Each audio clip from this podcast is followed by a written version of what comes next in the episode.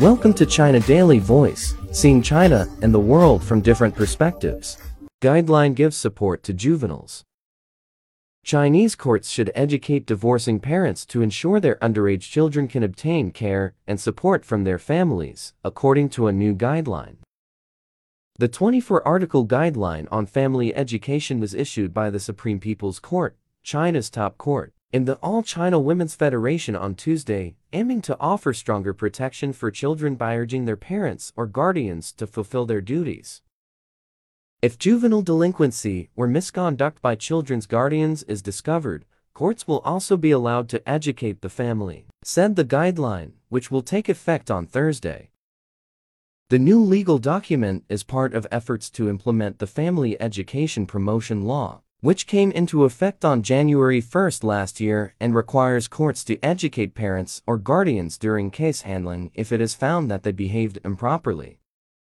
To meet the requirement, many courts have issued family education orders to deal with cases involving juveniles to admonish the minors' guardians and urge them to fulfill their duties, Duan Nonggen, head of the top court's research office, told a news conference on Tuesday citing data showing that 10,308 such orders were issued last year. He revealed that Chinese courts also established 838 institutes on their own or with other departments to promote family education over the past year. In one case, the Tianxin District People's Court in Changsha, capital of Hunan Province, ordered a divorced mother to live with her eight-year-old daughter, who had been forced to live with a nanny. It was the first ruling based on the law. The district court also issued a family education order requiring the mother to take the girl to her home and live with her, in asking her to contact the girl's teacher at least once a week to keep up with her schooling. It also added that the mother could be admonished, fined or detained if she disobeys the order. Duan said such family education orders have played a role in child protection, but confirming in what cases judges could issue the orders and how to issue them needed to be standardized and regulated which is why the guideline was released. The guideline states that family education can be offered through various means including online courses or psychological counseling, clarifying that it can be provided at any stage of case handling, such as during trials or after a ruling is announced.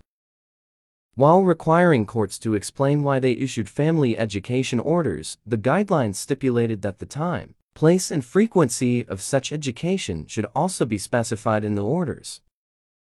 If parents or guardians do not agree with the orders, they will be allowed to apply for a review within five days, it said. In addition, the guideline calls for courts and women's federations to collaborate with government departments and social organizations to carry out more research on family education, encouraging them to establish working stations and set up a special team to focus on the education. That's all for today. For more news and analysis, buy the paper. Until next time.